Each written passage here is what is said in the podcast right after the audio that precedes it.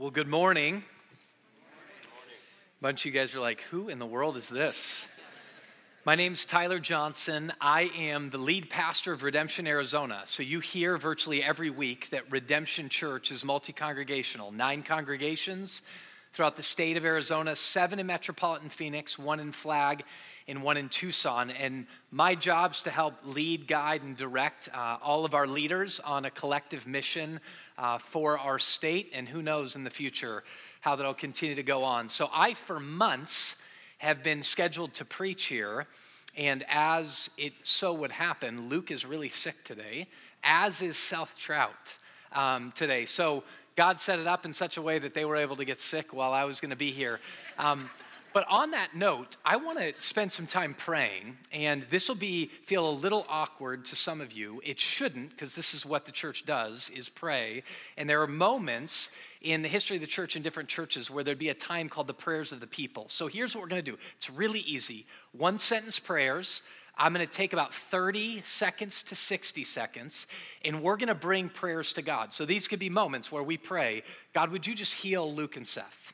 Or this could be a moment where you may be concerned with your family and say, Lord, I bring you my family, or a specific name of somebody, or a specific thing or situation. God, we bring you this. And the amazing part is, God hears all of it. But it's another moment where we can cast our cares on God because He cares for us. Because a lot of times when we come to worship, there are all these things we're bound up with, and rightfully so, concerns that we have, troubles that are going on in our heart that may really prevent us from hearing the Word of God. Um, but the major thing I want you to know is God cares for us. Amen? And He wants us to pray this, and we want to be a praying people. So, next 30 seconds to 60 seconds, one second prayers. I'm going to ask you to say them out loud. You don't need to wait on each other. So, just it's going to be a bunch of people speaking in a room. If you're kind of more mellow and you go, I don't like to yell, then don't yell. Just say, Lord, I pray for, right? I'm on a mic, so it's even louder on my mic than it'll be now. So, let's pray, and then I'll close this up.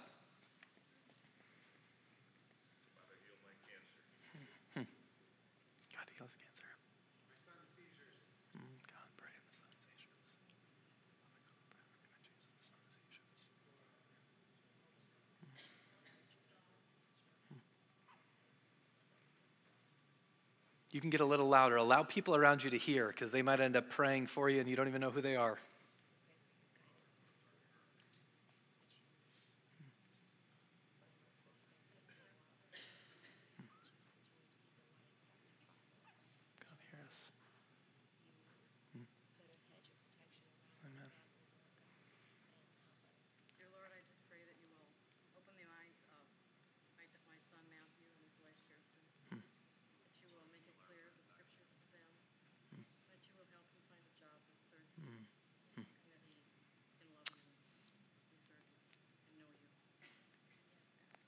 God, I pray by your Spirit that you'd remind us right now that you know what we pray for before we even pray it.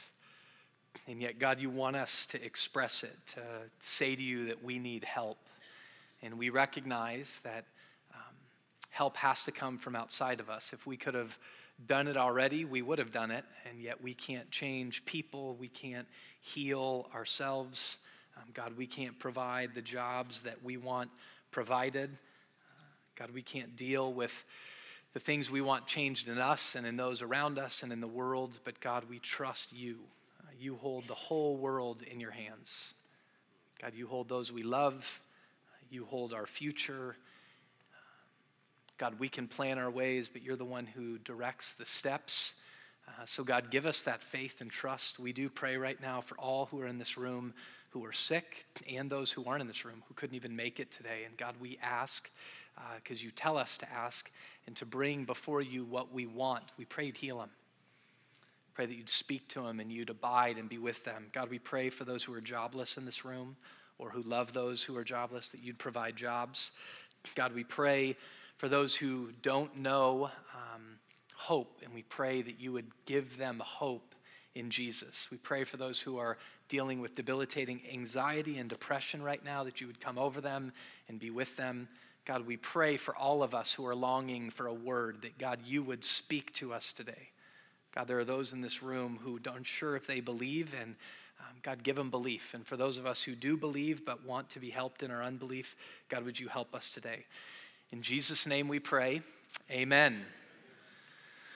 So, Sunday is your 10 year anniversary. That's a big, big deal. Amen? That is a big deal. You can give a hand. Now, for tons of you in this room, that means very little because you feel like you're pretty new to the church, but that's a big deal. A 10th birthday of a church is a big deal. My job this morning is to help us think through and help you think through the next 10 years. That what could it be for the next 10 years? Luke, uh, Luke Simmons, the pastor of this church, has been saying to you all a lot that we want to be, Redemption Gateway wants to be the best friend our community has. Have you heard that? We want to be the best friend our community has. That led me to start thinking as I received this email from Redemption Gateway and read Luke say, Hey, this past Sunday, which was December 9th that this email went out, he said, Last Sunday I preached this message where I said, We want to be the best friend our community has. And I thought to myself, Well, what's a friend?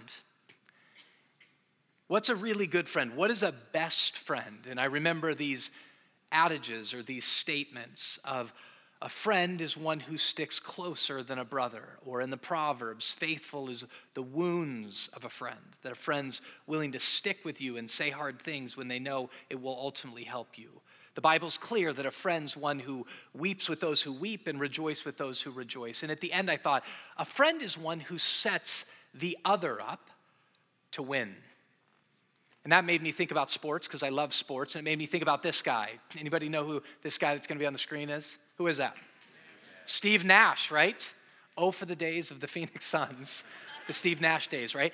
Well, he's like the assist leader. There may be John Stockton and a few others, but we're in Phoenix, so we're going to stand our ground and say the best assist leader of all time is Steve Nash. Now, here's what I want you to see I want you to visualize this picture and understand this. What's biblically true about each of us as Christians, because it's true about Jesus, is true about the local church. We are to be assist leaders. We are inside the church to set each other up to win.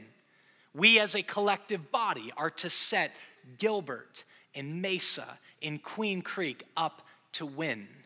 They don't exist for us, we exist for them. This is why Jesus said it's better to give, right? So an assist leader is a great giver. They dish the rock, they say, right? Pass. We set them up for the win. It's better to give than it is to receive. You will be happier in giving than you will be in receiving. The Christ whom we follow at cost to himself gave to set the world up to win. That was the Christmas Eve service based upon John 3:16. Paul says in Philippians chapter 2, consider the needs of others as more significant than your own. The image of a best friend is an image of an assist leader. I've heard a lot about the local church in my life. I didn't grow up in the church. So when I came to faith in Christ, not long after, I heard people start talking about church is really important. And all I thought that meant was go to a church on Sunday. Church for me was this it was a worship service. Now, let me say this just shortly church is never less than the collective gathering of the people of God in a specific location, but it is more. It's never less, but it is more. And I didn't even go to the same place until I had somebody say, no, a local church is really about a body. And then I heard a lot of people start saying, the local church is important. Why? Because the Bible says so, period, dot, the end. But nobody ever stopped and said, let me walk you through why the local church is important. Why is one of the most powerful questions you can ask all the time. There's a man right now that has a very famous TED talk, and he's a leadership guru. His name's Simon Sinek. Here he is doing a seminar where he's speaking about this concept start with why. And he's speaking to business leaders, but it applies to parents of families. It applies to individuals who plan for 2019. And he says many people, if you look at the concentric circles, start with what they do, and then they'll talk about how they do it, but they miss the center core why. The point of today is to tell you the why of the local church. To stir inside you, man, this is way more amazing than it actually feels like it is. There's three things the local church is central, the local church is strategic, and the local church is worth it. The local church is central.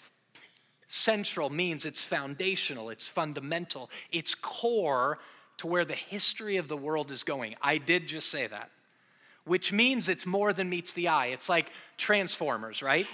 Transformers more than meets the eye, and this truck transforms into this large robot that's buff. I didn't even know robots could be buff, but these robots are buff. Just recently, I traveled with my kids, three of my kids. Uh, my other daughter was doing gymnastics, which, by the way, if your daughter's thinking about gymnastics and she's not in it yet, don't let her do it because it will kill your pocketbook and your calendar. It's crazy. So, just so you know. So, I'm sitting, and three of my kids are sitting in one row. I'm sitting on the aisle after, and I get off the plane, and my kids' eyes are super big. And they're like, Do you know who you were just sitting by? I'm like, I don't know. I was sitting next to like a 16 year old girl that kept eating snacks all the time. I don't know who that was.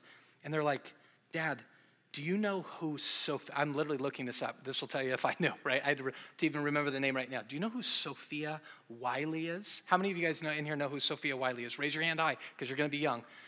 Disney Channel. There's a show called Andi Mack. I know you all watch it. Be honest. Raise your hands. I know nobody watches it. They're like, that was Sofia Wylie. Then the other two are like, no, it wasn't. It was her sister. And sure enough, it was. They pulled up a picture. I'm like, that is her. But to me, all it was is a girl that was 16 years old eating snacks, very articulate. I started asking her what she was doing. She was going on a recruiting trip to Air Force Academy for swimming, and they're like, her sister's in Andi Mack. And I'm like, I don't even know what Andi Mack is. And you don't want to know what's better? I don't care. right? But perception was deeper, reality was deeper than my perception. And I want to submit to you this the reality of the local church, what you came into this morning, is way deeper, far more beautiful than you could ever imagine. It's central to what God's done. It's always been true in the Bible. The people of God have always been God's plan A. As one author says, the local church is plan A and there is no plan B. We are it. Now, if you're honest, you sit there and go, if you've been around the church much, you're like, if we're it, the world has serious problems, right? But thank God it's based upon His power and our naturalness, our weakness. Why Paul says we'll rejoice all the more in our weaknesses, because in our weakness, He's made strong.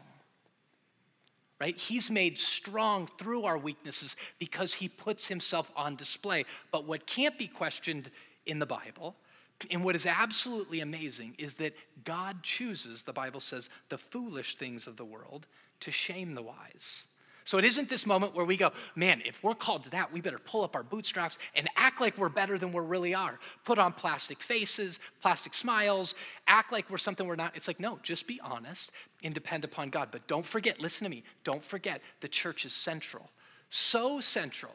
Because we would say, if we sit here, we're Christians, right? You better say this we would say Christ is central, would we not? Do you know that those who come to Christ by faith, when they're gathered together, are called the body of Christ? So, is God active in the world today? He is. How is a body active? By hands and feet, of which we collectively make up the body of Christ. We are, folks. Redemption Gateway is not the body of Christ collectively. There's a whole church in this metropolitan city, but we are a part of the collective body of Christ, which is central to where God is taking all of human history. Central, fundamental, foundational to what God is doing. So now we have to step back and go, well, give me more of the why. What is God ultimately doing? The church is central, but it's also strategic. The church is strategic. Now, some of you may sit in here and go, I don't find myself particularly strategic. Now, some of you, if you're younger in here, you may not even know what the word means, but it, it just means intentional, which you may not know that word either. It means planned that you're looking at a goal and desiring a goal, and you're strategically planning out how it will happen. So, New Year's resolutions are strategic resolutions. The question is, is if you actually do them. Or I saw a woman on social media the other day talk about her daughter who said she had goals for 2019, and the mom rightfully said, which is based on research, you will accomplish more goals if you, anybody know? Write them down. So she takes a picture of her daughter writing them down, and then I wanted to write back. And now the big question is, will you do what you wrote down? Right? But that's strategic. Right now, we're in the end of college bowl season. Clemson plays Alabama. Boring. Tomorrow night, right? Like, same thing over and over and over. But these coaches have been very strategic, and you'll see trick plays today in the NFL playoffs. You will see strategic design so much so that there are guys on the sidelines holding up these really weird signs, and quarterbacks who have plays listed on their wristband, and they gather in huddles because they're trying to be strategic. Now, those are some of the best leaders in our world. Do we think for a minute that God is less strategic than they? They're made in the image of God, who's the greatest strategist of all time. So, everybody that's in business that studies strategic operations, what they call strat ops, God is the ultimate strategist. And his primary plan is the church. The Apostle Paul says this in a book that we just read in the book of Ephesians. I screwed up the people in the back, so they're going to have to go back to this. But in Ephesians chapter 3, this passage says this Of this gospel, Paul says, I was made a minister according to the gift of God's grace, which was given me by the working of his power. To me, though I'm the very least of all the saints, this grace was given to preach to the Gentiles the unsearchable riches of Christ. Now, I want you to see the language, the unsearchable riches of Christ. And then he says, and to bring to light for everyone, not some, to everyone, what is the plan of the mystery hidden for ages in God who created all things, so that, listen to this, say it with me. What's highlighted, say with me. So that through the church, Big language again, the manifold wisdom of God might now be made known to the rulers and authorities in the heavenly places. And he goes on. This was according to the eternal purpose, eternal purpose. Manifold wisdom of God, unsearchable riches of Christ, eternal purpose that has been realized in Christ Jesus our Lord, in whom we have boldness and access with confidence through our faith in him. So I ask you, don't lose heart over what I'm suffering for you, which is your glory. Unsearchable riches of Christ, manifold wisdom of God, the eternal purpose that was planned before time would be manifested through the church.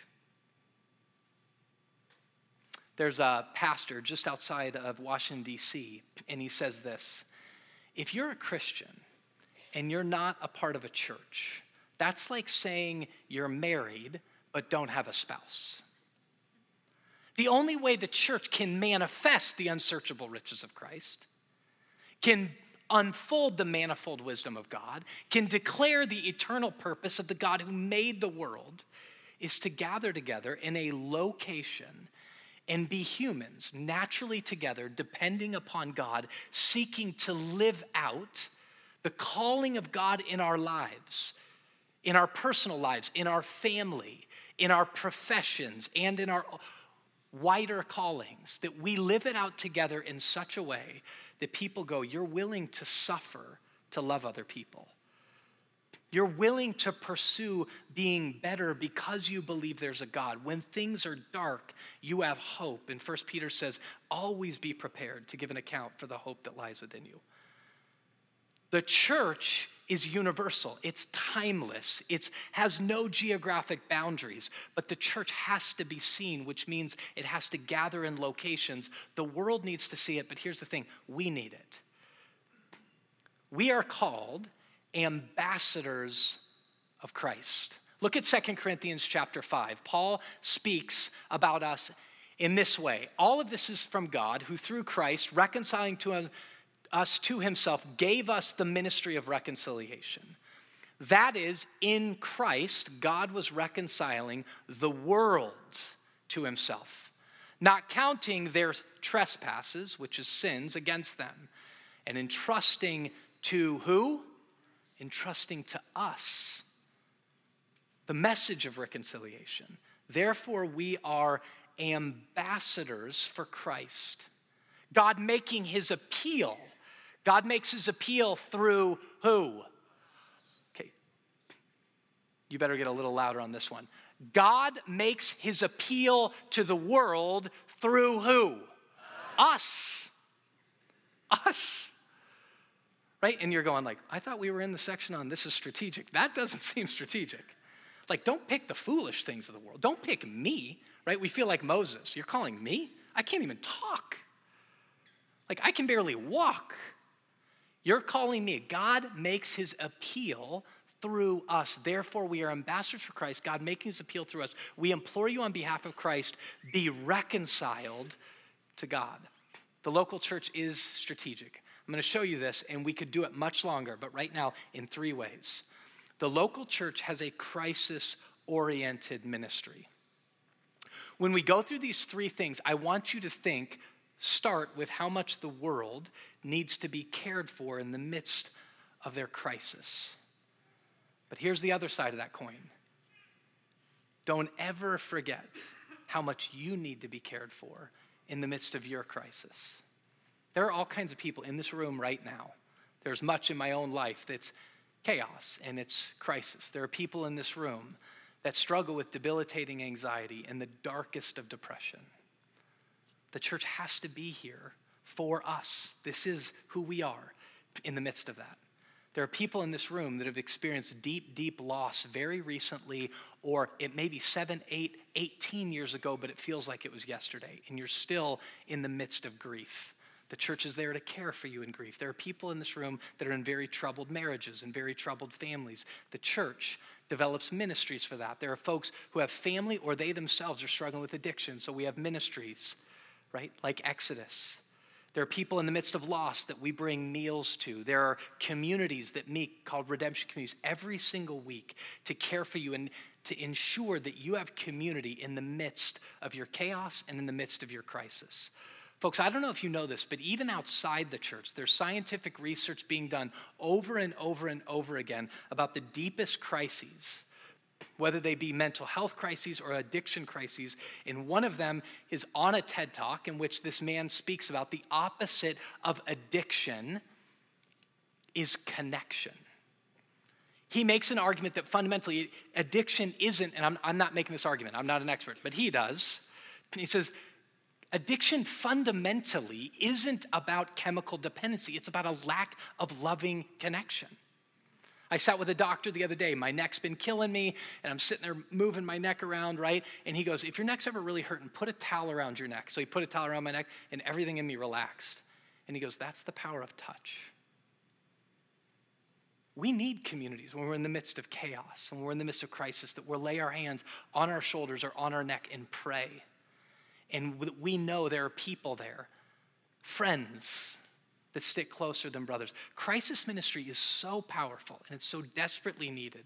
In Redemption Gateway, we have to be that to one another and to the community that we're in.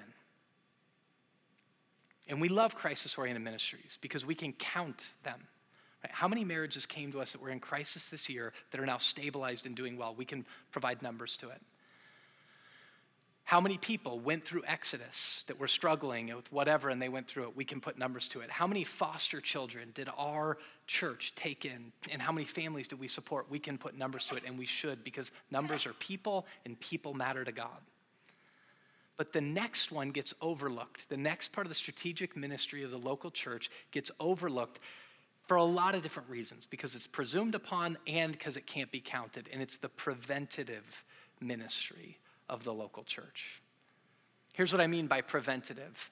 How many people that are in the midst of local church life never contemplate divorce because they go, listen, I'm supposed to go through hard times. Now, I'm not even making an argument right now for what's biblical divorce and what's not biblical divorce. God sides with the oppressed, I believe that. But there is a power when you go, we are working through this to the last level because the door's closed and we've got to work this out together.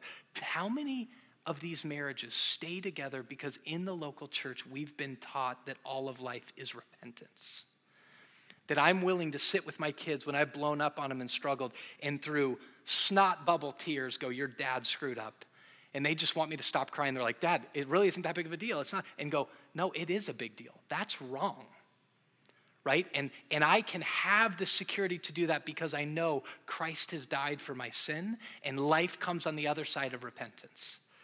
How many moments when I screw up with my wife, because I've been taught the truth of the gospel, I can sit down with her and not feel like I have to defend myself, but I can say, I screwed up. Even if in the end I think she screwed up more, I know God said, My job's not to focus on her more, it's to focus on mine? That's the power of being under the teaching of the Word of God, of having people say to you, How many times should I forgive? Jesus says 70 times 7 right? That's the power, the preventative nature. How many students do we have that never fall into addiction because they've been in the life and body and ministry of our student ministry at Redemption Gateway? How many people in this congregation never get DUIs because they've been in the midst of it? It doesn't mean life's easy for those who are in the midst of the local church. Can I get an amen? Life's never easy. But the sense of we begin to go, the way God says to live is better and we try to do it. It doesn't mean we accomplish it, right? By his power, we do it, but it prevents a lot of chaos. And the book of Hebrews has two passages. One that relates to preventative ministry in Hebrews chapter 3, verse 13, and it says this But exhort one another every day, as long as it is called today, that none of you may be hardened by the deceitfulness of sin. Now, if you didn't know this, Sin lies. That's what deceit means. The devil is a liar, right? Sin lies. Sin overpromises and underdelivers. Doesn't mean sin doesn't have some fun elements to it. The book of Hebrews itself says that Moses forsook the passing pleasures of sin. There's some pleasure in sin. Can I get an amen? Ooh, don't say it. Say it, right? there is some pleasure in sin but it's a passing pleasure. It doesn't just overpromise and underdeliver. Listen to me. It doesn't just overpromise and underdeliver, it counter delivers. It gives us the opposite of what it promised to give us. The opposite. It doesn't give you happiness. The one you're made by and for gives you abundant life. Sin doesn't.